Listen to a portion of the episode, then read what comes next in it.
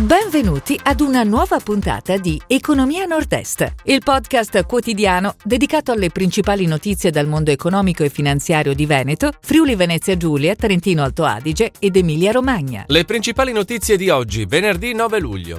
Vino, ripartono i consumi nel 2021. Stevanato debutta a Wall Street. Finit, nuovo fondo da 120 milioni per le PMI. Kirin Eyewear compra Lindbergh. Mediobanca 20 milioni a Karel. Lo hacker punta sulla sostenibilità. Confindustria, dalla Bernardina, presidente Giovani Veneto.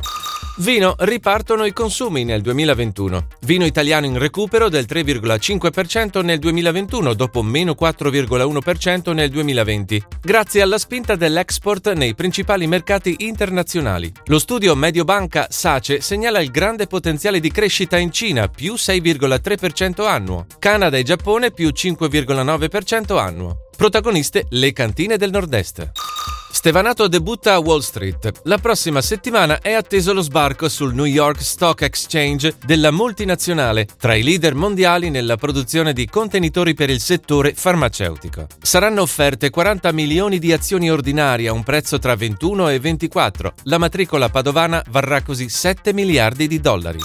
Finit, nuovo fondo da 120 milioni per le PMI. Il fondo della Banca Trevigiana, con una durata di 10 anni, ha target di raccolta complessiva di 120 milioni di euro che si prevede di raggiungere nel corso del 2022. Il fondo prevede di investire prevalentemente in operazioni di acquisizione di quote di maggioranza di PMI italiane, specie nel nord-est. Kirin Eyewear compra Lindbergh, la divisione dell'occhialeria del big francese del lusso, con sede a Padova, acquisisce l'azienda danese. Lindbergh, con 750 dipendenti, realizza occhiali con materiali pregiati.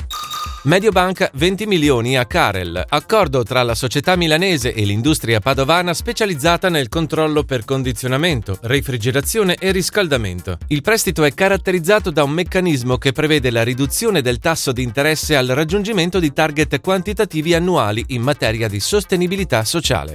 Lo hacker punta sulla sostenibilità. L'azienda altoatesina ha presentato la nuova campagna Più che buono, con la quale ha deciso di imprimere una svolta verde a tutte le attività di produzione dei famosi wafer, dall'approvvigionamento delle materie prime fino all'imballaggio.